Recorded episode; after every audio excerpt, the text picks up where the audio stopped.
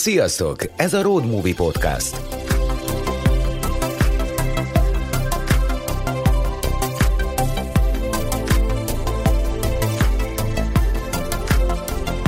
Utaz velünk két hetente egy órán át, hiszen itt van minden, ami utazáshoz, kalandhoz vagy világjáráshoz kapcsolódik. A Road Movie neked szól. Már úton vagy társad leszünk, ha még csak utazni készülsz, inspirálunk, mert tudjuk, hogy elindulni nem mindig könnyű. Érdekes sztorik mellett kitekintünk a világ és hazánk turizmusára, beszélgetünk a felkészülésről és a lehető legtöbb utazási módról. Szóval, ajtót nyitunk a világra.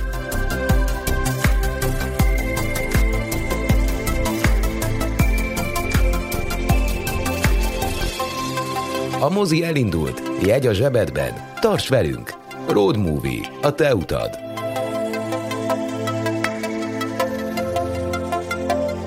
Sziasztok, utazók, útrakészülők és világiránt érdeklődő hallgatóink! Ez Road Movie Podcast második évadának nyolcadik adása. Én Molnár Péter vagyok, Road Movie Podcast alapítója és műsorvezetője. Mai adásban elég sok mindenről fogunk beszélgetni. Utazási módokról, pakolásról, szemléletről, költségekről, országokról, azzal nem titkolt céllal, hogy megtörjük a sokak által vélt igazságot, miszerint utazni drága és bonyolult mulatság, holott ez korán sincs így. Az, hogy utazni egyszerűen, olcsón, kevés holmival, tulajdonképpen teljesen magától érthető módon is lehet, már több vendégemmel is szóba került. De most felvesszük a fekete övet, a mai vendégem mindezt mesteri módon űzi. Ő nem más, mint Szabó Virág, aki először 22 évesen vette a nyakába a világot, egy 42 napos utazással, vagyis ez inkább gyaloglás volt, majd ez több más út is követte, többek között nulla forintból kalandozott Norvégiában, majd másfél évet töltött Ázsia különböző országaiban, elsősorban stoppolva, és a lehető legegyszerűbb, legolcsóbb módokon élve és utazva. Nagyon érdekesnek tartom világ életszemléletét, bátorságát, elhivatottságát, és persze azt is, hogy mindezt nőként egyedül tette meg a legtöbb esetben. Szia Virág, köszöntelek a stúdióban. Mindenek előtt mivel szeretném jelezni, hogy én kifejezetten örülök, hogy végre egy hölgy ül itt velem szemben, mert az elmúlt adásokban eh, inkább csak férfiak voltak, és kicsit ilyen tesztoszteron túlsúlyosak lettek ezek az adások, úgyhogy szeretném visszabillenteni mérleget. Szóval örülök, hogy eljöttél, köszönöm szépen. Mindenek előtt uh, szeretném, hogyha egy pár szót mondanál magadról. Ugye nagy vonalakban elmondtam a felvezetőben, hogy merre utaztál, itt arra lennék kíváncsi, hogy egyébként mivel foglalkozol, honnan indultál, és milyen útjaid voltak az elmúlt években. Köszönöm szépen a meghívást. 22 évesen volt az első nagyobb utam, az El Camino, ahol 900 kilométert gyalogoltam. Azelőtt gyakorlatilag semmit nem csináltam egyedül, úgyhogy ez egy nagyon nehéz dolog volt számomra. Utána több utat is végrehajtottam, ahogy említetted, Norvégiában is volt egy utam, ami végül is Norvégia, Féd, ö, Svédország és Finnország volt, és ö, ez aztán... Volt, ez volt a nulla forintos út, ugye? Igen, ez volt a nulla Na, forintos út. Hát jó, ekkor erre még kitérek. Aztán a legnagyobb utam egy másfél éves Ázsiában történt út volt. Igen, ezekről, ezekről mindenképpen szeretnék kérdezni, mert ugye hát úgy találkoztam veled, hogy egyébként pont egy pakisztáni, ha jól emlékszem, útról tartottál egy konferencián előadást. Igen. Úgyhogy ezekre mindenképpen visszatérünk, illetve nekem az is nagyon érdekes, ahogy utazol. Úgy itt a felvezetőben elmondtam, hogy stoppolva nagyon alacsony költség, költségvetéssel lehetőleg egyszerűbb módokon, úgyhogy ez is egy olyan téma, amit szerintem érdemes lesz egy picit boncolgatni. Na de mindenek előtt a kedvenc tárgyadról beszéljünk. Egy sátrat neveztél meg, mint egy olyan tárgy, ami nélkül nem szoktál útnak indulni. Ezek szerintem mindig sátorral utazol, mindig ebben laksz, vagy, vagy azért szoktál kőházakban is aludni? azért máshol is szoktam aludni, de, de a sátor az szép lassan így a legfontosabb tárgy lett az utazásaim során, mivel nagyon nagy szabadságot ad nekem. Tehát akárhol megállhatok aludni. Egyszer volt egy olyan történet, hogy Sri Lankán éppen a semmi közepén állítottam fel a sátramat, de volt mellettem egy ilyen kis bódé, és ott voltak ö, emberek, és ö, elég hamar összegyűltek körülöttem, és megkérdezték, hogy mit csinálok. Mondom, hogy sátrat építek. És ők erre azt mondták, hogy építed a házadat. És, Ó, de cukik. és akkor onnantól én is használom ezt a kifejezést, hogy a, a sátram a házam. Ez éppen Sri Lanka, ami egy, egy trópusi égöv, de, de például Norvégiában, amikor voltál, ott is, ott is sátraztál, mert ott ez nyáron volt egyébként? Igen, nyáron volt, Aha. és sátraztam, majdnem minden nap, kivéve amikor behívtak magukhoz az emberek, mert olyan is volt. Akkor kanyarodjunk vissza a kezdetekhez szerintem, mert ugye azt olvastam rólad, hogy 22 évesen vetted meg az első repülőjegyet, ugye ez egy 42 napos út volt, ami, ami azóta meg is változtatott téged, mert azóta kezdtél igazából utazni. Engem igazából az érdekelne, hogy a 22 évesen egy fiatal lány kikerül a főiskoláról, egyetemről, Egyetem. nem is tudom, ugye általában utána Ja, térképészet, igen, ezt, ezt írtad is az egyik cikkedben. De a klasszikus karriert szokta az ember elkezdeni, elmegy valahová dolgozni, előbb-utóbb lesz egy párja, és utána jön a klasszikus szent háromság, család, gyerekek, munka, karrier, stb. stb. kinek milyen sorrendben. Ehhez képest elkezdtél utazni. Ugye ez külföldön egyébként elég gyakori, hogy valaki a főiskola után kihagy egy évet és elkezd utazni. Magyarország az nem annyira általános. De miért mentél erre 42 napos útra? Hogy indult ez nálad? Hát igazából nekem ez az egyetem közepén volt, tehát egy nyári szünetben volt. Mint hogyha már évekig terveztem volna, úgy emlékszem. Olvastam róla a cikkeket, hogy van egy ilyen zarándokút, és Ez volt az El Camino, ugye? ez az El Camino uh-huh. volt. Ez volt az első repülőjegyem, E- ekkor láttam először a, a tengert, az óceánt, tehát minden szempontból ez egy ilyen első alkalom volt számomra. És erre teljesen egyedül mentél el, ha jól tudom. Ö, Az első három hétben igen, tehát egy barátnőmmel szerveztük ezt az utat, de neki kevesebb ideje volt, úgyhogy ő csak a második felére jött az útnak, tehát féltávnál találkoztunk. Uh-huh. És akkor utána ugye ez egy 900 km gyaloglás volt, ami ezek szerint olyan jól sikerült, hogy közben utána ugye szokták mondani, az El Camino általában azért megváltoztatja az embert nagyon sok tekintetben, tehát van idő gondolkodni, hogy közben az utazás közben, a gyaloglás közben döntötted el, hogy te ezt életformaként szeretnéd, mert gyakorlatilag beszélhetünk arról, hogy ez egy életformává vált nálad. Ez egy nagyon jó kérdés amúgy, hogy életformája vagy nem. Hát nagyon fontos az életemben, de nem mondanám, hogy életforma. Nem gondoltam akkor, hogy mennyit fogok utazni, vagy a jövőben, mert ez egy annyira fantasztikus élmény volt, hogy kitöltötte minden gondolatomat, hogy most mi történik velem, és, és nagyon nehéz volt számomra. Tehát egyedül csinálni dolgokat egyáltalán. Én nem, nem így nőttem fel, én egy magába forduló gyerek, tinédzser, fiatal felnőtt voltam, és ez számomra a nyitást jelentette a, a világra. Az El Camino egyébként, ahogy én olvastam róla, tud nagyon magányos is lenni, hogyha az ember egyedül gyalogol, és nincsenek szabályok, nem kell kontaktálnod senkivel, nem kötelező beszélgetned azokkal az emberekkel, akik szintén ugyanazon az úton vannak, de tud nagyon szociális és nagyon közösségi élményé is válni, mert, mert ha jól tudom, akkor ugyanazokon a szállásokon alszanak az emberek, azért ott összejönnek, vannak ezek, hát vannak ilyen elkaminó szállások, hogyha jól tudom. Igen. Neked, ez, neked ez, ez, ez, ez, hogy alakult? Neked melyik vége volt inkább az utazásnak, a magányos vagy a közösségi? Minden volt. Tehát én, én már akkor 22 évesen megfogalmaztam ezt, hogy számomra ez, ez olyan volt, mint egy, egy élet miniben, mint egy kis élet.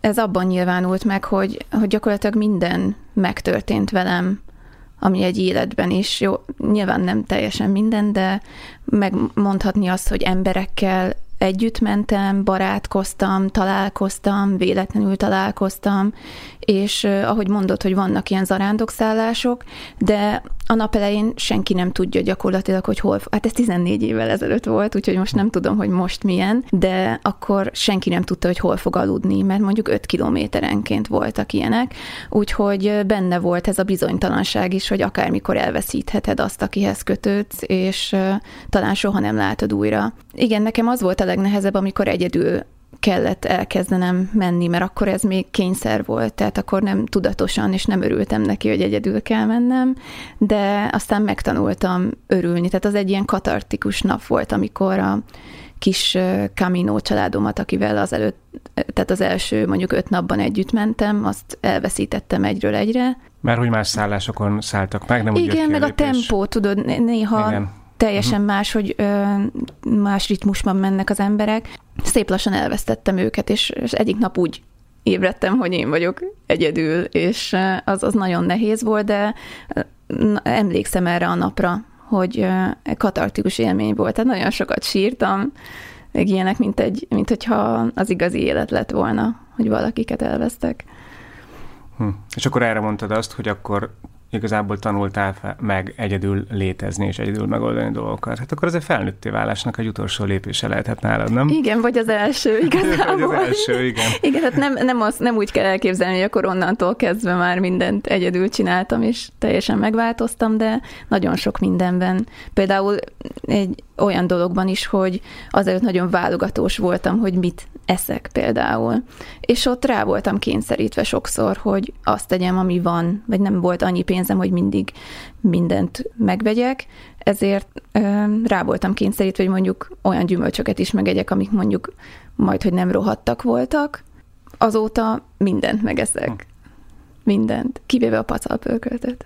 Ó, pedig az milyen finom tud lenni tört burgonyával. Na és akkor, és mi történt utána? Ugye mondtad, hogy ez, egy, ez az út ez némileg megváltoz, megváltoztatott téged, ugye hazajöttél, ez 42 napig tartott, akkor még mindig még elég hosszú idő volt előtted, amíg a karrieredet el kellett volna, hogy el szeretted volna kezdeni. Hogyan alakultak utána? Egyrészt mit dolgozol egyébként amellett, hogy utazgatsz? Jó, akkor ö, elmondom, hogy az történt, hogy befejeztem az egyetemet, kiköltöztem Angliába, ahol gyerekekkel foglalkoztam majdnem kilenc évig.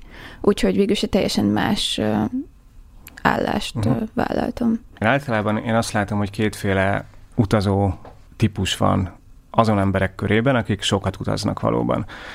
Az egyik típus, aki életformaként tekint erre, és valamilyen formában a saját megélhetését, üzletét is a, a köré formálja, az utazása köré formálja, tehát influencer lesz, utazási csoportokat visz, szervez, tehát valahogyan az utazásból kezd el megélni. És akkor van a másik fajta utazó, aki pedig, akinek meg van normál, egyébként ettől teljesen eltérő foglalkozása, az ugye arra van, hogy megtermelje az utazáshoz szükséges pénzt, nem tudom, dolgozik 6-7-8 hónapig, és 3-4 hónapot pedig utazással tölt. És ez a kettő az elég élesen el tud állni egymástól. Akkor te, ha jól értettem, az eddigiek alapján te a másodikba tartozol, tehát dolgozol gyerekekre vigyázó iskolában, óvodában, babysitterként, vagy hogy működik, és akkor mellette igen, igen, hát inkább a második csoportba sorolnám magam, hogyha választani kell, de ne, nekem tényleg ez úgy volt, hogy, hogy kilenc évig nem nagyon. Tehát nem gondolkoztam rajta, hogy egy hosszú, nem is merült fel bennem, hogy ilyen lehetséges, hogy az ember hosszú időn keresztül utazik.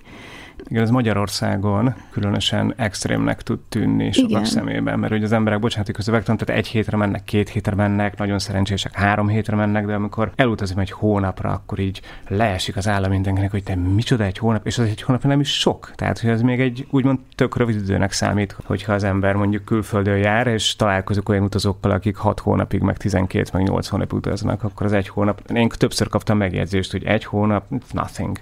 Igen. Hát nekem is ez volt, ez, ez engem egy sokként ért, amikor azt hiszem hét év angliai élet után, vagy közben kaptam két hét szabadságot. Ez különleges volt, mert az előtte nem tudtam mondjuk előre, hogy mikor lesz szabadságom, vagy csak egy hét volt, nem tudtam messzire menni.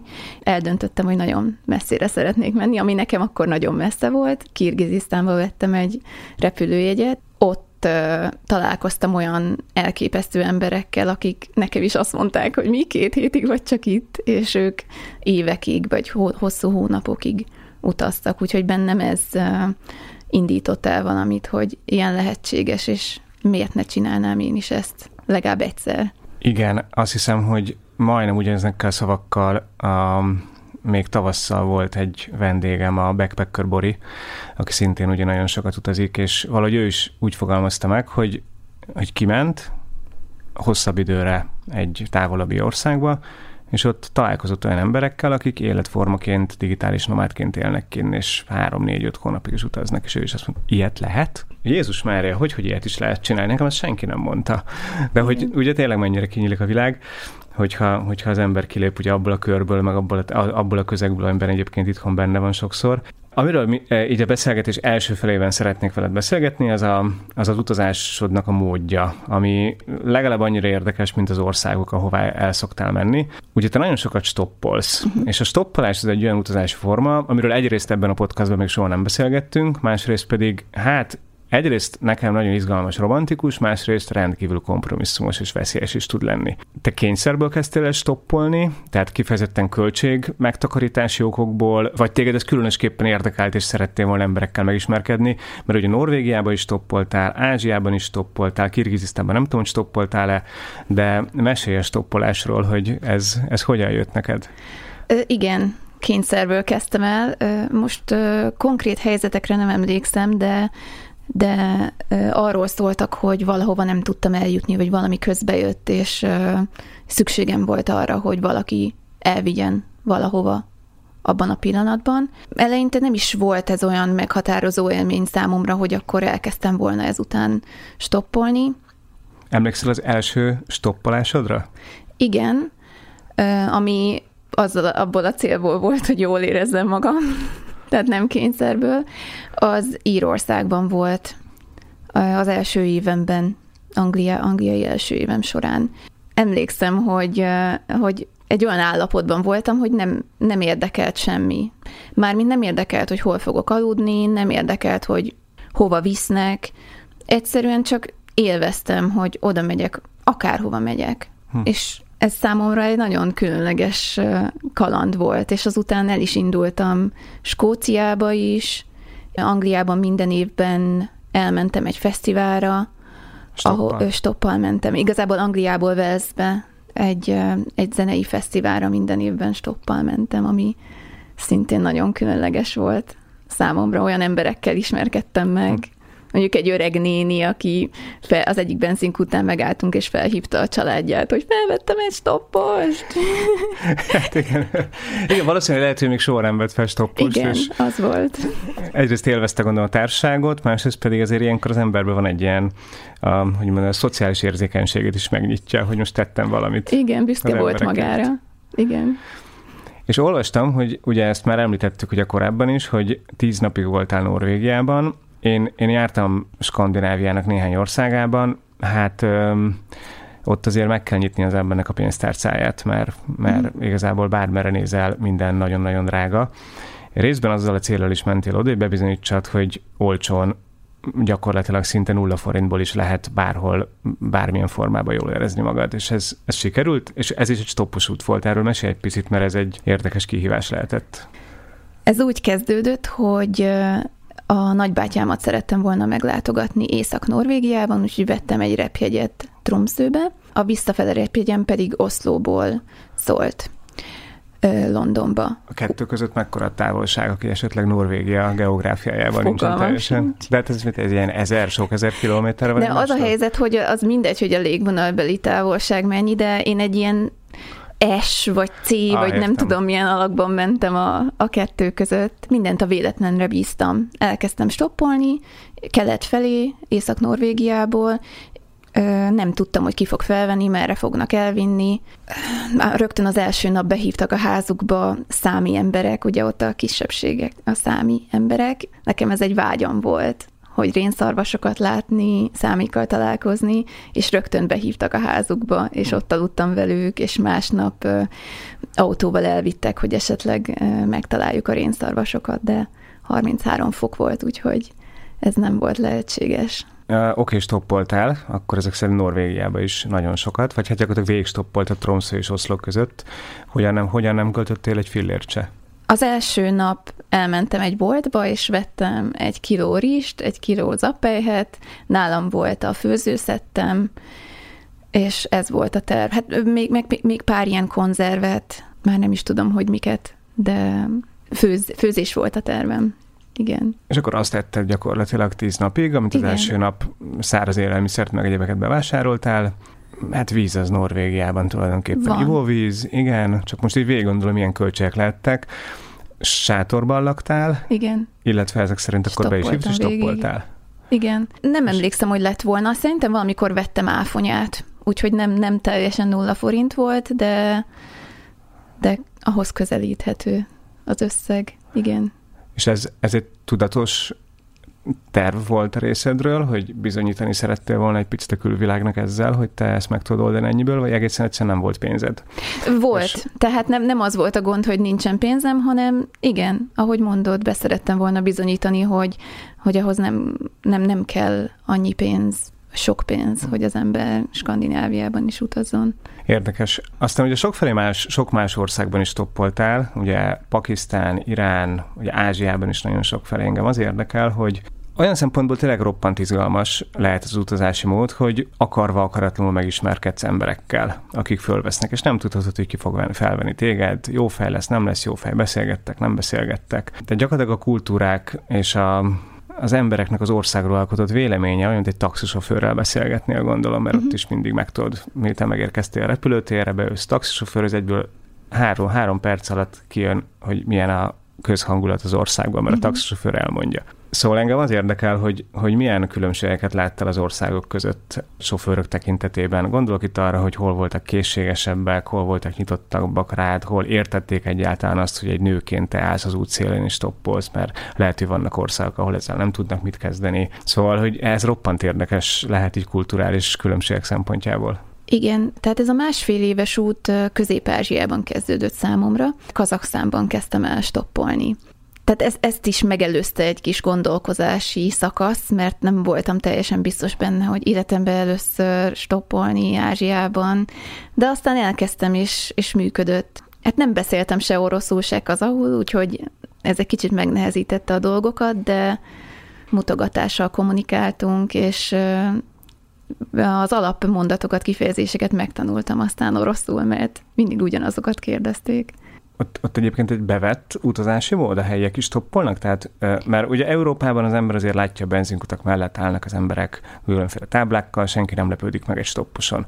De nem tudom elképzelni, mondjuk Kazaksztánban vagy Pakisztánban ez mennyire általános. Hát ez attól függ igazából. Kazaksztánban, amikor elkezdtem, akkor mondták nekem, hogy alapszavakat tanuljak meg, amivel kifejezem, hogy nincsen pénzem, tehát nem pénzért szeretnék beszállni az autójába, mert a helyiek taxiként használnak különböző autókat, nem csak azokat, amik rendes taxik, úgyhogy ezt mindig el kellett mondanom, hogy pénz nélkül utazom. Uh-huh. Te láttál például rajtad kívül bárki más stoppolni? Kazaksztánban találkoztam so- stopposokkal turisták, igazából. Turisták, és vagy inkább helyiek? É, nem, nem, nem, turisták, turisták tehát ezek aha. mind turisták, meg ahol mondjuk egy út van, egy fő út van az országban, mondjuk ott Kazaksztán déli részén, ott azért szerintem még a sofőrök is talán látnak stopposokat, mert azért léteznek, csak nem sokan. Úgyhogy én is abban az időben három stoppossal is találkoztam külön-külön Kazaksztánban, Azért rohadt kényelmetlen lehet részben. Ez egyik oldalról érdekes, másik oldalról meg valami kényelmetlen lehet olyan szempontból, hogy nagyon nehéz megtervezni nem? az adott napot. Tehát, hogyha ugye normál utazás esetében az ember kitalálja, hogy akkor ma itt alszom, holnapra van egy szállásom egy másik városban, felszállok a buszra, oké, késik a busz két órát, kit érdekel, előbb-utóbb úgyis oda fogunk érni. Hát a stoppolásnál meg benne van a pakliba, hogy egy tapottat nem fogsz mozdulni aznap, vagy lehet, hogy mondjuk a tervezett 300 km-ből csak 50-et fogsz tudni megtenni. Ez hogyan kezelted? Mert én ezt nem tudnám kezelni szerintem, de kell egy nagy rugalmasság, nem? De kell, de Számomra az a lényeg, hogy nekem nincsen tervem. Tehát nem elvárás, hogy én egy szálláson aludjak például. Mondjuk Üzbegisztánban ezt, ezt állítólag nézik, hogy az ember minden három napban egyszer egy hotelben aludjon, úgyhogy ott erre odafigyeltem, de... Kazak... regisztrálják valami központi Igen, de aztán nem ellenőrizték nek számomra, úgyhogy nem tudom, hogy... szólnak az országból, hogyha nem szó szálláson? Igazából, igen, ezzel kapcsolatban voltak kalandjaim, hogy hogy egy adott napon el kellett hagynom az országot, mert nem volt meg ez a három, tehát már a harmadik nap közeledett. Igen, de, de Kazaksztánban nem volt ilyen problémám, és akkor, hogyha úgyse tudom, hogy hol fogok aludni, akkor végül is mindegy is és nem volt, tehát azért ilyen nem nagyon szokott előfordulni, hogy csak 50 kilométert menne az ember egy nap, tehát felveszik az embert. Nekem uh-huh. ilyen problémám nem nagyon volt. Hány, hány meg, mekkora távolságokat lehet megtenni, hogy egy nap például, hogyha stoppolsz, nyilván ez nagyon változó országonként, de... Hát ez attól függ, több, hogy... Több fuvarod van egy nap? Igen, az attól függ, hogy az embernek mi a, a célja, vagy esetemben nem igazán van célja, úgyhogy csak követem az eseményeket Volt, hogy úgy 700 kilométert is megtettem, mondjuk Kazaksztánból Üzbegisztánba ment egy teherautó, és akkor azon szerintem olyan 700 vagy talán ezer is lehetett, nem számoltam. Nőként nem érzel ebben veszélyeket? Mert azért nyilván szerintem országoktól függetlenül. Hát férfiként is nyilván az ember azért kétszer is meggondolja, hogy ki mellé ül be, mert nem tudni, hogy tényleg bárki ülhet az autóban. De nőként azért ez különösen veszélyes lehet. Voltak neked ezzel kapcsolatosan? Nagyon pozitív, vagy akár negatív élményeid? Igen, hát pozitív az az, amikor kedvesek velem. Igen. Negatív volt, hát az mindenhol volt igazából. Tehát Európában is, Ázsiában is. Hát főként az, hogy az emberek szexet akarnak. De általában meg szokták érteni, amikor azt mondom, hogy nem. De volt olyan stoppos társam, amikor egy lányjal stoppoltam. Ezt verbálisan közlik veled? Van, hogy verbálisan, van, hogy ö, elkezdenek hozzám nyúlni mondjuk a combomra, Aha. de ezeket én mindig nagyon határozottan visszautasítom, hogy és ezt meg szokták érteni. Hátborzongató lehet, amikor az ember ül kettesben valakivel egy autóban, és akármilyen formában közli vele, hogy le akar vele feküdni. Azért ez na, nagyon természetesen beszélsz róla, de azért ez Igazad ez, van, ez igazad kemény. van, ez nagyon Szitu. kellemetlen. Én igazából én már hozzászoktam. Tehát én azt vettem észre, hogy ha határozottan azt mondom, hogy nem, akkor azt meg szokták érteni. Tehát nagyon kevés olyan eset van, aki ezt nem érti meg. Kevesebb, mint mondjuk egy százalék azt mondanám. És mi van az egy százalékkal? Kiszállsz az autóból, behúzod a kéziféket? Az egy százalék is olyan volt, aki inkább csak kellemetlenséget okozott. Tehát aki elkezdett viccelődni, vagy ilyen szexuális tartalmú kérdéseket tett fel, mondjuk Iránban volt az, hogy két sofőrrel is meggyűlt a bajom ilyen szempontból. Tehát inkább csak kellemetlen volt, hogy hogy nevetett, és így gúnyosan beszél, de, de semmi olyan, ami, szexuális bántalmazás lett volna. És ez a fajta ilyen szexista megnyilvánulás egyébként hol, hol jellemzőbb? Tehát minél inkább megyünk a, az, a, az iszlám világ felé, ott ez jellemzőbb, vagy ez igazából Európában ugyanígy? Tehát ilyen szempontból ezt, nincs. Igen, ezt nem tudom, hogy, vagy nem vettem észre, hogy valahol jellemzőbb lenne, mint, mint máshol igazából. Uh-huh. Tehát ez mindenhol ugyanúgy Európában is így viselkednek néha. Hát bátor, bátor vagy, tényleg. Hát ez azért ez, azért ez bevállalós.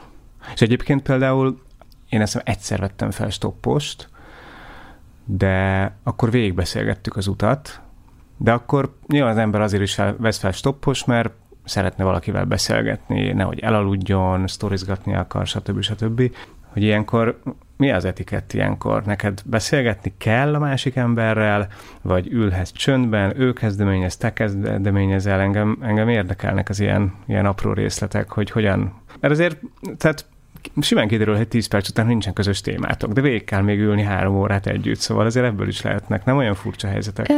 Én, nekem ez a, nem akkora probléma, mert én szoktam csöndes lenni, de velem úgy szokott lenni, hogy megvárom hogy általában ők kíváncsiak rám, hogy mit csinálok itt egyedül, hol a férjem, mondjuk, ezt kérdezik Ázsiában általában. És akkor ők indítják a, a beszélgetést, és, és aztán én is visszakérdezek.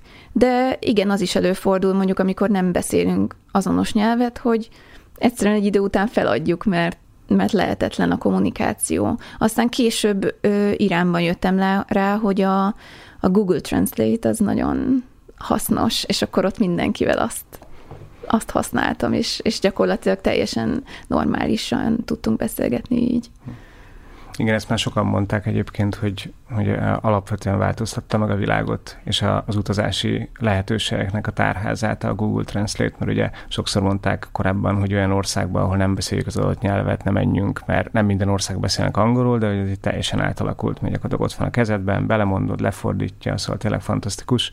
És amikor Pakisztánban voltál, az, ha jól tudom, az egy hosszabb út volt, ugye volt neked egy másfél éves ázsiai utad, Igen. ami, at, mik voltak az állomások? Az Közép-Ázsiában kezdtem, Kirgizisztánban, és Aha. onnan így dél felé mentem, vagy valamennyire délnyugat felé, Irán felé. Aztán Sri Lanka, India, Nepál, Pakisztán, tehát ezek az országok arra felé, aztán délkelet felé onnan, tehát Banglades, Burma, Tájföld, Kambodzsa. Hm. ez szintén gyakorlatilag ugye Kirgizisztánba mentél repülővel, Igen. és onnan mentél el, és jutottál el Tájföldig, és onnan egy cikkben olvastam, hogy a biciklivel terveztél, vagy mentél vissza Kambodzsába. Ezt az utat, ezt végig tömegközlekedéssel stoppal tetted meg, amit most elmondtál? Hát az volt a célom, hogy minél kevesebbet repüljek. De Sri Lankába is el szerettem volna menni, úgyhogy akkor a, be, belekalkuláltam kettő repülőutat oda Sri Lankára és vissza, és még egyszer kellett repülnöm a saját hibámból, mindegy. Mert De- hogy Hát az az volt, hogy vettem egy vonatjegyet Indiában, ilyen 33 órás vonatjegyet, és kiderült, hogy csak váró listára vettek fel, és nem, nem volt jegyem. El kellett jutnom Észak-Indiába, és akkor aznap vettem egy repülőjegyet, és felrepültem.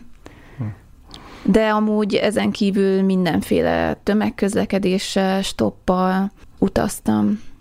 azért ebben megint azt mondom, hogy azért vannak olyan országok, amik, amik azért egy, egyedül azért bevállalósak, akár, akárhogy is nézzük. Bátornak érzed magad? Amiatt, hogy ezeken az országokon, mert Pakisztán, Pakisztánról egyébként szerintem nem jó a PR-ja.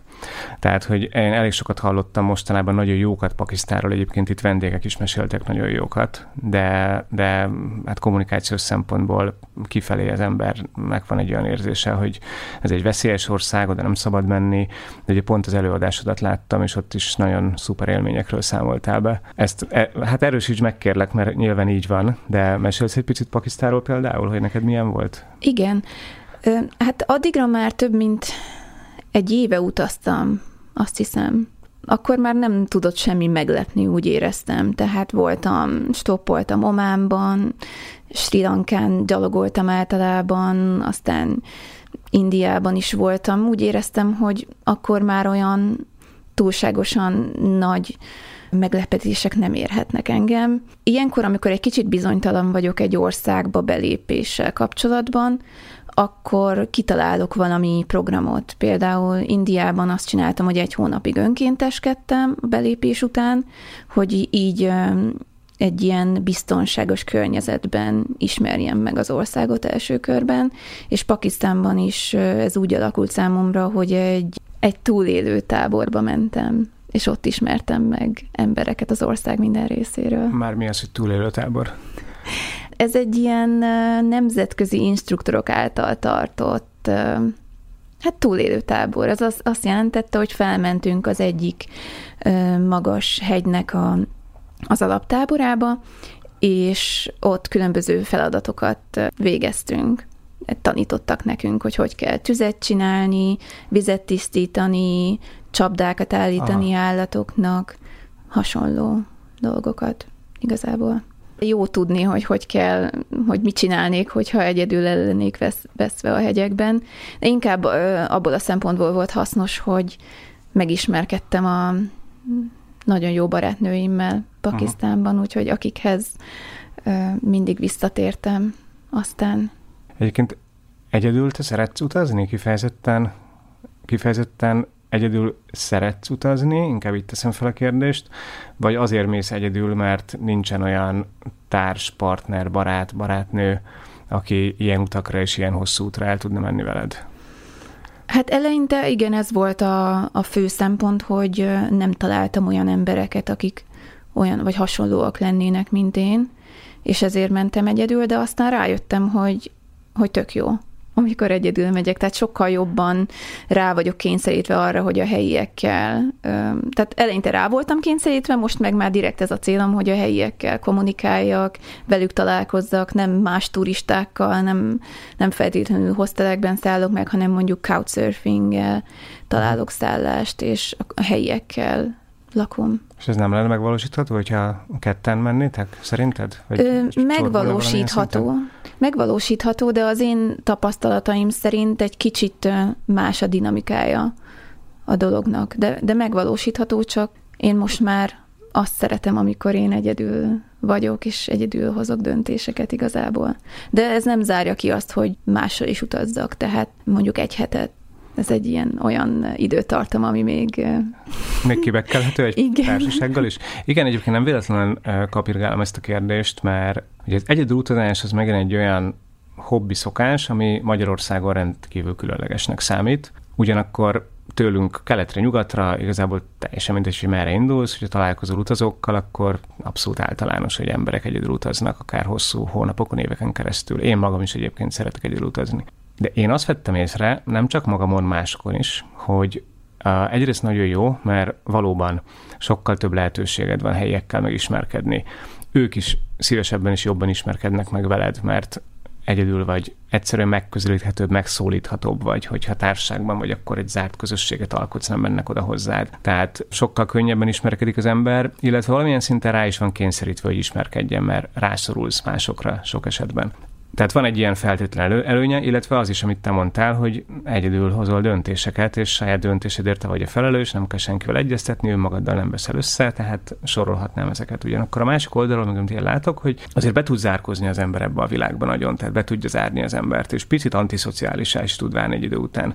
Egyedül utazókban is többféle arhetipust figyeltem meg én az utazásaim során, ugye van, aki folyamatosan keresi a társaságot, és tényleg, amit te is mondtál, hostelekben van, és partizik, és igazán nulla percet van egyedül, és akkor a másik típus, aki pedig már annyira jól el van a saját világában, hogy tényleg azt mondom, hogy kifejezetten antiszociálissá válik, tehát ha lehet, akkor kerüli a társaságot, kicsit inkább bezárkózik, egyedül megy vacsorázni, egyedül megy haza, egyedül csinál mindent, és, és aztán ez szokásává válik, ami későbbiekben ellehetetleníti adott esetben azt is, hogy mással utazzon.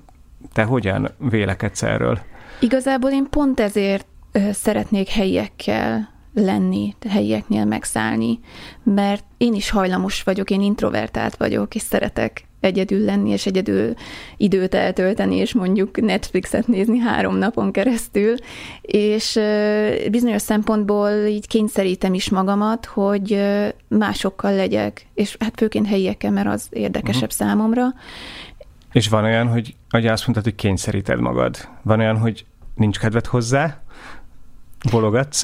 Van olyan, hogy nincs kedvem, de akkor általában azért hallgatni szoktam magamra. Például Iránban három hónapot voltam, és csak helyieknél szálltam meg, tehát soha nem volt olyan, hogy mondjuk én egyedül lettem volna egy szobában, amire én nem gondoltam volna, hogy képes vagyok, mert nekem kell az az egyedül töltött idő is, és nem éreztem ezt negatívnak, tehát nem volt semmiféle negatív érzésem utána. Uh-huh.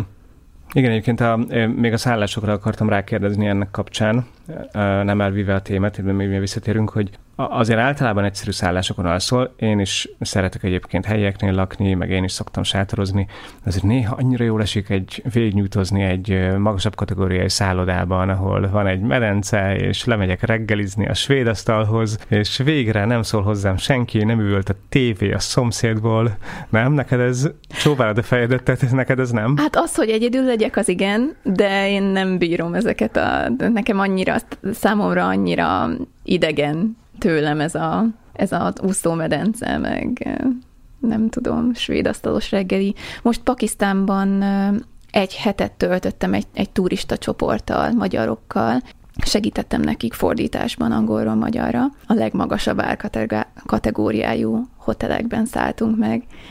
Hát először érdekes volt, hogy mint hogy meleg vízben fürdeni, mert én Észak-Pakisztánban voltam, és ott hideg víz van, és ilyen, tehát nincsen zuhany, csak uh-huh. vödrök. És, és nagyon, az első nap nagyon élveztem, hogy meleg víz van, meg puha ágy, de aztán így rájöttem, hogy, hogy ez nem az én világom. Tehát én idegennek érzem hm. tőlem. Érdekes, mert valóban egyébként utólagosan mindenképpen hozzátartozik az élményhez, hogyha az ember visszagondol, hogy miket élt át, és miket élt meg, és hideg vízbe fürdött, fürdött, vagy akár nem tudott fürdeni. Nekem is voltak olyanok, hogy tíz napig nem lehetett egyszerűen fürdeni, és hát utána mondjuk jól esett lezuhanyozni, de de igen, igen, hát ezért mondtam, hogy amúgy meg néha az ember szereti kényeztetni magát, és akkor azt mondja, hogy egy kicsit végignyújtozom egy szállodában. Na, de visszatérve az egyedül utazásra, ami engem ami még érdekel, hogy akkor ezek szerintem megszoktad ezt a világot. Bajba lennél, hogyha egy jó barátod, barátnőd azt mondaná, hogy elmenne veled a következő hosszú utadra? Hát, hogyha egy hosszú útra mondaná, akkor igen. És mernél nevet mondani? Persze. Igen, simán? Persze, ezt mindenki tudja rólam. Vagy hogyha nem is tudják, akkor megmondom. És mitől számít hosszúnak? Egy héten túl? Hmm, hát mondjuk. Hó, szigorú. az, az eléggé. Igazából nem tudom, a helyzet adná majd. Hm. Hogy hova, kivel, mikor. Tehát szoktam másokkal is utazni, tehát ez nem azt kell elképzelni, hogy én mindig mindenhova egyedül, stoppolni is, stoppolok mondjuk Magyarországon az egyik barátnőmmel, úgyhogy ilyenek vannak. Iránban is egy hétig együtt utaztam egy holland lányjal, aztán Bangladesben egy spanyol lányjal, tehát ezek mind előfordulnak. Uh-huh. Akkor térjünk ki egy pár élményedre. Már ugye beszéltünk ezekről az elmúlt időszakban is, de hogy olvastam néhány olyan különleges kalandozat, és egyébként itt valahol megértem, hogy nem viszel magaddal mást, mert amiket itt leírtál, meg amiket, vagy amiket megéltél, azokat szerintem nagyon kevesen csinálták volna így végig veled. Tehát ilyenek voltak, hogy Türkmenisztánban gázkráter peremén éjszakáztál mínusz 10 fokban, és éjszaka egyedül a hóban gyalogoltál, úgyhogy nem tudom, ja, ott nem volt hó, homok, homok volt. Homokban, bocsánat, igen, nem igen. hóban. Hogy kerültél oda egyáltalán? Ez úgy volt, hogy Üzbegisztánból mentem Irán felé, és a Türkmenisztánon keresztül vezet az út. És öt napos tranzitvízumot lehet kapni Türkmenisztára. Igen, ezt már más is mondta. Uh-huh. Sietni kell. Igen, igen. Hát nekem annyira nem kellett sietni, mert mondjuk biciklivel mondjuk az nehezebb, de az első nap volt számomra ez a, hogy akkor értem oda a gázkráterhez, de egy kicsit már késő volt, és sötét volt. De szerencsére feljött a hold, láttam, hogy merre kell menni, meg volt térképem is. Kifejezetten szeretted volna ezt a gázkrátert megnézni? Persze, hát Aha. ez végül is a legnagyobb látványosságot. Uh-huh. Türkmenisztánban, úgyhogy, de nem gondoltam volna, hogy ennyire hideg lesz, hát már november közepe volt, úgyhogy végül is gondolhattam Éjszaka volna. egyedül gyalogoltál a homokban, mínusz 10 fokban. Ez, ez egy olyan út, amin nem járnak, tehát végül is semmi közepén, olyan, mint egy sivatag lenne, az is. Uh-huh. Úgyhogy ez engem annyira nem, nem zavart, inkább, inkább nagyon kíváncsi voltam, és izgatott, hogy mindjárt meglátom, és milyen lesz. És akkor gondolom a gázkráternek van valamilyen fénykibocsátása is. Igen. És akkor az így világított előtte. Ez még fantasztikus kat- élmény. Ugye a katartikus szót használtad korábban is, de azért ez is egy ilyen élmény lehetett. Hát nagyon, nagyon, nagyon durva volt, igen. És hogy nem volt ott senki körülöttem. Mondjuk az, az lehet, hogy jobb lett volna így mondjuk azt az élményt valaki mással is megosztani, de, de így is nagyon különleges volt, hogy ott felállítottam a sátram a, a gázkráter mellett. És akkor ott sátoroztál éjszaka. Igen. Hideg volt. Hát gondolom, igen. De meg volt a felszerelésem, tehát az volt a legfontosabb a hátizsákomban. A mínusz 17-es hálózsák, mhm. matrac. Uh-huh. És akkor Ilyenek. egyébként ilyenkor azért azt feltételezem, hogy azért egy ilyen, hát már nevezhetjük majdnem expedíciónak, azért, mert ilyen hidegben sátrazni éjszaka, meg ilyen körülmények között gyalogolni, akkor azért felszerelést igényel. Igen. És ugye ez egy hosszú út volt egyetlen hátizsákban tudtál elvinni mindent, tehát a, a hálózsákot, sátrat, ez egy jó nagy hátizsák lehetett. Tehát a, ugye a hallgatók nem látnak, de hát azért egy fiatal, vékony hölgy ül itt velem szemben, tehát a, nem feltétlenül néznünk ki belőle, hogy egy 40 kilós hátizsákot ilyen körülmények között tud cipelni. De Igazából akkor... nem. Nagyon, hát viszonylag könnyű volt a hátizsákom, és csak 40 literes volt. Egy 40 literes hátizsákkal Igen. mentél el másfél évre? Igen. A sátram végül is belefért az oldal zsebébe, de a hálózsákom elég sok uh, űrtartalmat kivett belőle, úgyhogy nem sok minden más volt nálam. Mit hagysz itthon?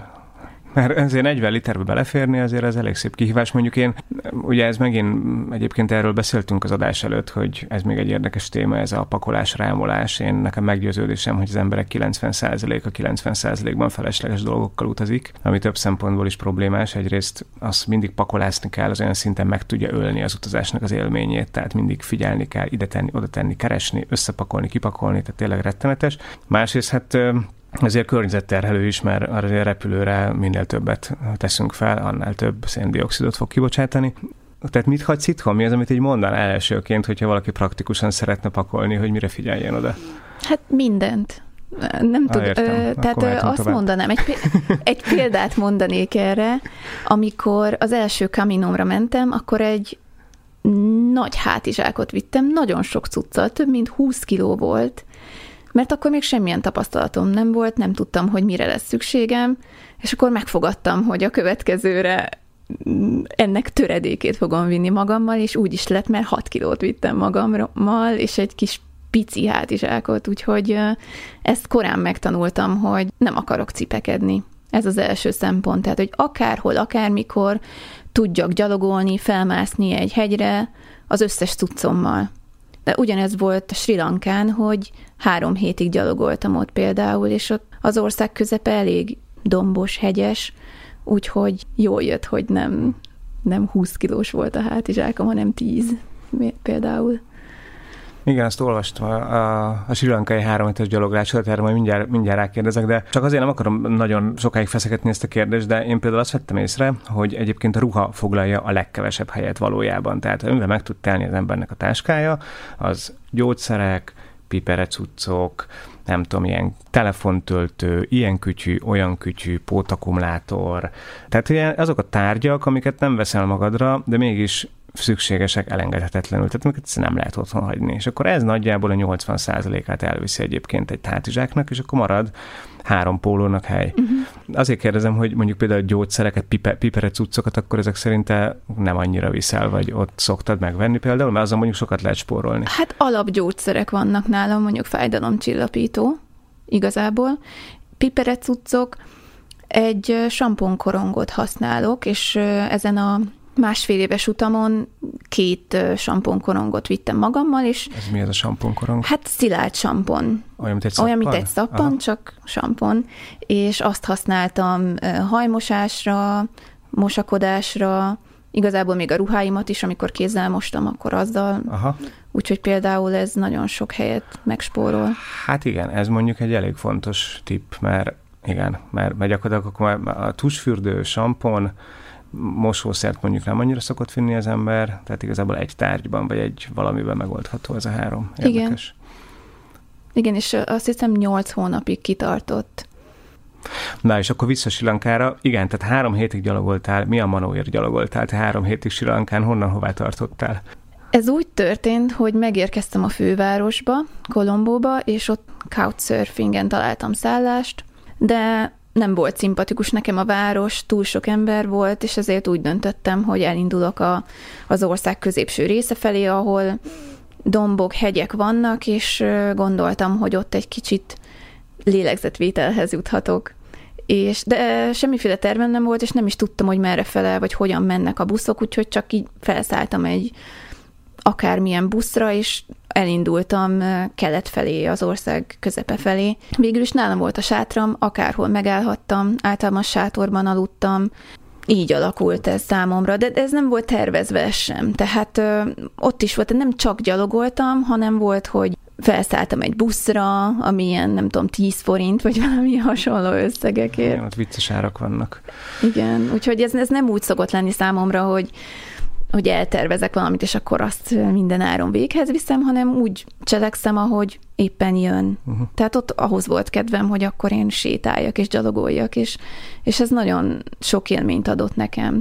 Mert Sri Lankában az az érdekes, hogy a legtöbb turista körülbelül ugyanaz azon az útvonalon megy végig egy mondjuk kéthetes nyaralás során. És hogyha azokról az, arról az útról letér az ember, akkor gyakorlatilag minden más tehát olyan emberekkel találkozik, akik még soha nem láttak fehér embert hm. például. Tehát én találkoztam ilyenekkel, ami elképesztő volt, és teljesen más élmény. Tehát Sri Lankán is futottam ki ezek, ezekből a turista látványosságokról. Ezzel nagyon egyet tudok érteni. Ezt én is tapasztaltam. Nem kell egyébként elmenni a világ végére ehhez, de nekem is, igen, nekem is voltak ilyen élményem több országban, főleg ahol motoroztam, hogy így lementem egy 10 kilométer tényleg az ember néha eltávolodik attól az ősfénytől, vagy attól a csapástól, ahol a, a, a turistákat általában viszik, és ilyen hihetetlen mennyire más világot tud találni, és, és mennyire másképp viszonyulnak az emberhez. De azért mondtam, nem kell messzire menni, mert például egyébként mondjuk, hogyha az ember a Balatont körbe akarja biciklizni, vagy a Balaton környékén biciklizik, akkor így, így azon szoktam gondolkodni, tekerek a Balaton menti úton, mindenki, mint hogy a kötelező lenne. Megy körbe a Balatonon. Azért valljuk meg, a déli part nem túl szép. De hogyha egy mondjuk egy a déli parton, ugye a Somogyi dombság felé 5 kilométert eltávolodunk, ott már senki nincs. Hát teljesen üres, üres utak, és hát szerintem szebb egyébként, mint a déli partja Balatonnak. Na mindegy, nem akarok most erről sztorizni, de ezzel nagyon egyet tudok érteni egyébként valóban. Két dologra nagyon kíváncsi lennék veled kapcsolatban. Az egyik, amit mondtál talán az előadásodon, vagy írtad valahol, hogy nagyon sokat tanultál ezeken az utakon. Az emberek től az emberek kultúrája és az élethez, világhoz való hozzáállásuk által, mert hogy vannak olyan dolgok, amit Magyarországon, Nyugat-Európában vagy nyugati világban evidenciaként kezelnek, és elmész mondjuk keletre, és ott ugyanazt teljesen másképp gondolják, és ott más az azzal kapcsolatos evidencia. És hogy egyáltalán nem biztos, hogy az a fajta gondolkodásmód, vagy az a fajta szemlélet, amit mi megszoktunk, az az, az egyedüli és elfogadott és a legjobb. És ez nagyon érdekes volt, és mindenképpen szerettem volna rákérdezni, hogy itt, itt például akár példát tudsz mondani, vagy helyzetet, szituációt, ami, amire gondolsz, vagy ami alá tudja ezt támasztani. Például vallások, vagy különböző szokások. Én azt vettem észre, hogy mondjuk Magyarországon mi, ami nagyon más, mint mi, azt néha el is ítéljük. Igazából ugyanezt észrevettem máshol is, tehát mondjuk Pakisztánban, hogy ők meg ugyanezt csinálják a nyugati országokkal.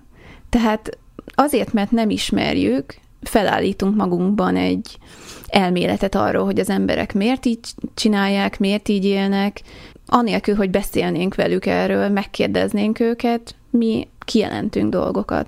Számomra ez, vagy bennem ez változott, hogy próbálom az ő szemükkel látni ezeket a dolgokat. Hogy például az, hogy ha valaki eltakarja a karját és a lábát, mondjuk egy nő az öltözködésben, az nem feltétlenül egy negatív dolog. Például a, a családok szoros kapcsolata az, az számomra egy követendő példa, amit láttam vagy az, hogy az emberek egy nem, nem kifejezetten a családban, de szoros kötelékben élnek. Ez például egy olyan dolog volt, amit szeretnék én is az életemben megvalósítani, hogy erre odafigyelek, hogy, hogy én ott legyek az embereknek, és hm. ezeket a kapcsolatokat kialakítsam.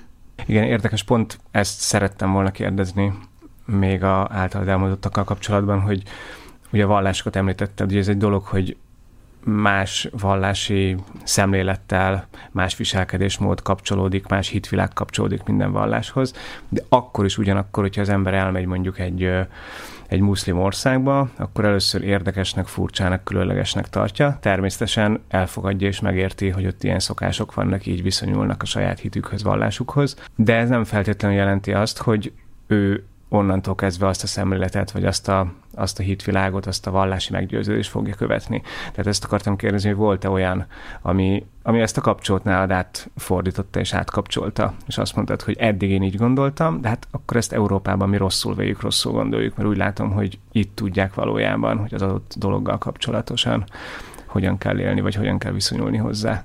Ugye ez egy jó példa volt, amit az előbb mondtál a családdal kapcsolatban, de hogy volt-e még ilyen?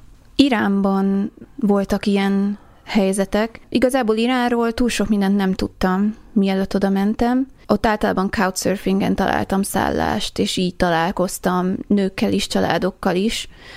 Ezt azért hangsúlyozom ki, mert sokszor ilyenkor férfiak vannak mondjuk online couchsurfingen, és férfiak hívnak be a házukba, és, és néha az ember nem is találkozik nőkkel. És Iránban ez nem így volt, mert nagyon sok nővel is találkoztam, és nővel is beszélgettem.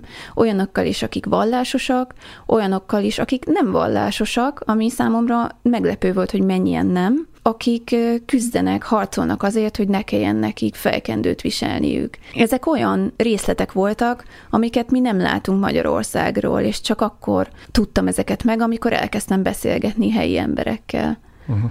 Miben változtál ezeken az utakon?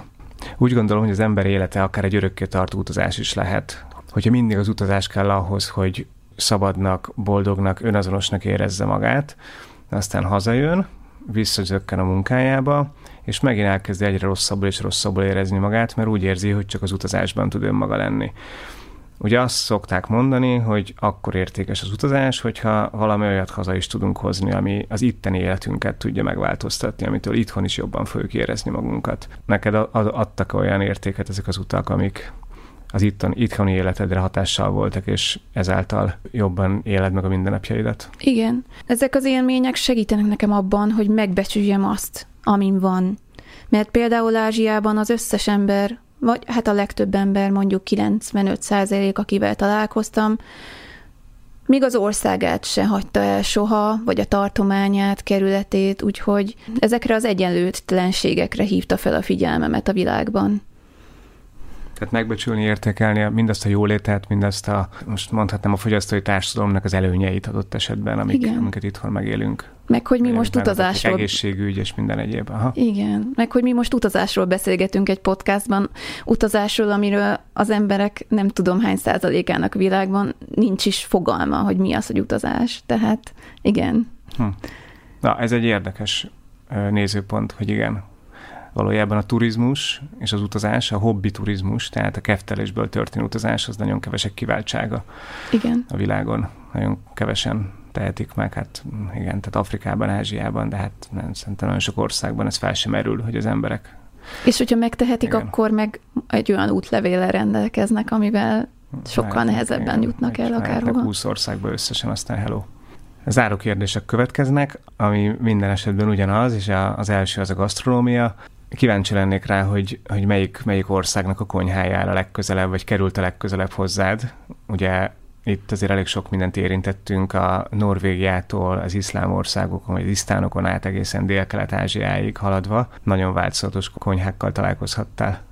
Ez egyértelműen Irán számomra, azokból az országokból, ahol valaha jártam. Igazából igen. Érdekes. Azért érdekes, mert Irán szóba került már az elmúlt adásokban többször, és általában azt mondták, hogy hát azért ott a konyha azért az nem egy olyan, nem egy olyan különleges. Mit szerettél ott? Akkor kérlek szépen hozz fel az irá, iráni konyhát a megfelelő helyi értékére. Hát nagyon változatos, és egészséges is, tehát rengeteg gyümölcs.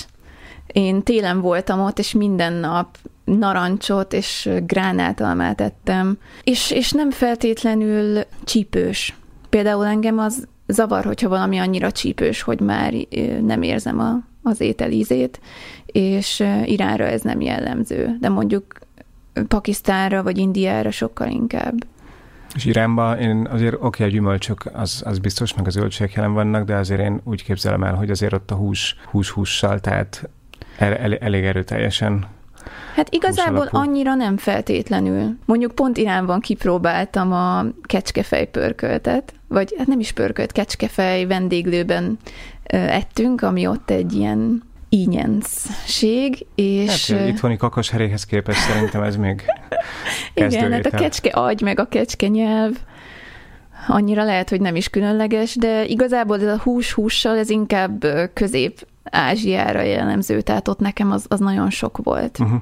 Tehát nekem ott felajánlottak, Kirgizisztánban felajánlották, hogy ott taníthatok egy évig, de ezt az étkezés meg a, az éghajlat miatt utasítottam oh. vissza igazából. É, és változatos az irányi konyha egyébként? Igen. Tehát, Igen. Tehát megvan a változatossága is. Mert, Igen, mert sok nagyon. ilyen országban az a mm, probléma, hogy vannak nagyon jó ételek, csak amikor már 15 szörre ugyanazt teszed, akkor egy picit meg lehet. Nem, nagyon változatos. Aha. Igazából, igen. És melyik ország az, amelyik a, legközelebb került hozzád, vagy legközelebb áll hozzád azok közül, ahol voltál? És akkor ezt úgy is kérdezem, hogy, hogy a hallgatóknak tudnál olyan országot ajánlani, ahová, ahová érdemes elmenni, mert még nincsen olyan sok turista, esetleg mondjuk szempontát az is, hogy be lehessen lépni oda a jelen vírushelyzetben, de hát reméljük ennek egyszer vége lesz, és még azt gondolod, hogy egy ilyen felfedezetlen kis gyöngyszeme a világnak. Az a helyzet, hogy ez attól is függ, hogy ki mennyire bevállalós. Tehát én szoktam Pakisztánt, meg Bangladest, meg Észak-Kelet-Indiát ajánlani az embereknek, de, de itt azért számít, hogy kinek milyen igényei vannak. Banglades az milyen? Mert én már szemezek egyébként Bangladessel, mert azon egyik dél-kelet-ázsiai ország egyike, ahol nem jártam még, és egyébként nagyon kevés turista megy oda, de kevés jót olvasni, hallani róla, hogy egy nagyon nagy népsűrűségű ország. Igen. Nagyon kevés turista van, folyamatosan bámulnak, nincsenek igazából látnivalói. Na ehhez képest kíváncsi vagyok, hogy neked abban mi tetszett abban az országban. Hát mondjuk én igazából nem azért megyek országokba, hogy van-e látnivaló, tehát Pakiszt, ö, bocsánat, Bangladesbe azért mentem, mert online megismertem, megismerkedtem nőkkel, akik motoron járják az országot, és szexuális felvilágosítást nyújtanak tanulóknak iskolákban. Ez számomra annyira különleges volt, mert azelőtt olyanokat olvastam, nem, nem szoktam nagyon utána olvasni országoknak, de Bangladesnél érdekelt, hogy mégis mi a nőknek a helyzete, és azt mondták, vagy olyanokat olvastam, hogy nem fogsz nőkkel találkozni, mert hogy nincsenek kint az utcán.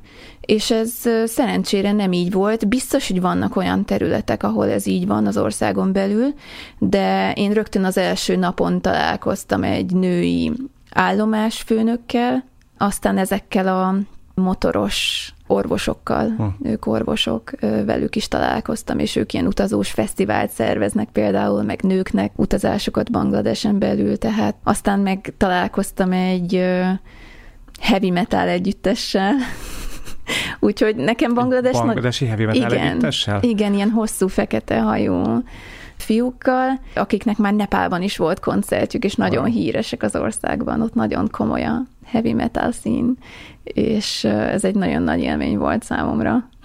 Olyan, amit nem gondoltam volna Igen. előtte. Tehát akkor, ha jól értem, akkor inkább a, a hangulata, a közössége Igen, fogott meg. Éppen most akkor Bangladesnek, de hogy általában az adott ország ugye nagyon szép és különlegesé tud válni, hogyha egy olyan közegbe, egy olyan hangulatba kerülsz oda, ami... Igen, hát nagyon sokat segít, hogy vannak couchsurfinges szállások, tehát így embereket könnyebb megismerni. De ott se voltam mindenütt, tehát szeretnék visszamenni Bangladesbe, mert vannak olyan területek az országban, ahova nehezebb eljutni, tehát engedélyeket kell kérni. De gyönyörű. A folyók, a dzsungelek, ott van a legnagyobb összefüggő, leghosszabb összefüggő partszakasz, tengerpartszakasz. Uh-huh. És bámulnak nagyon egyébként tényleg? Ő, bámulnak, de nem úgy. Tehát nekem szimpatikus volt a bámulás. Tehát például Pakisztánban meg Indiában tud olyan lenni, olyan szexuális bámulás, ami nagyon idegesít. Bangladesben inkább a kíváncsiságból uh-huh. néztek, és az szerintem más. Igen, abszolút.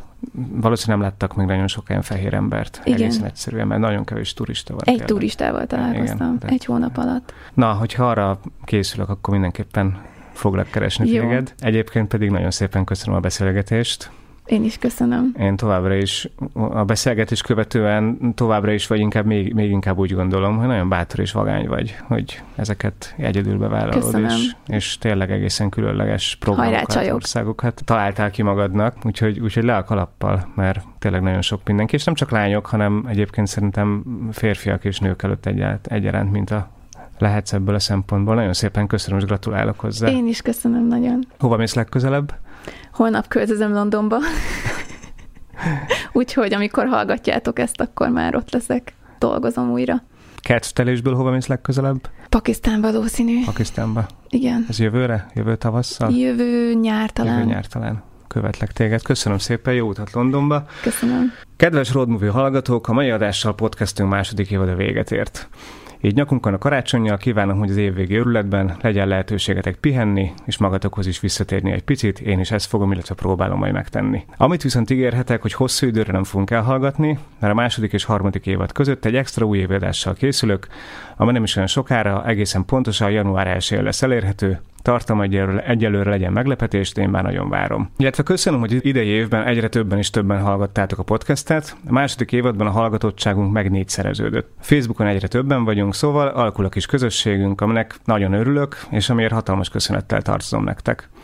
Hamarosan tehát új adással folytatjuk, addig pedig jó pihenést, és akinek lehetőség lesz rá, sok utazást kívánok az ünnepekre. Sziasztok!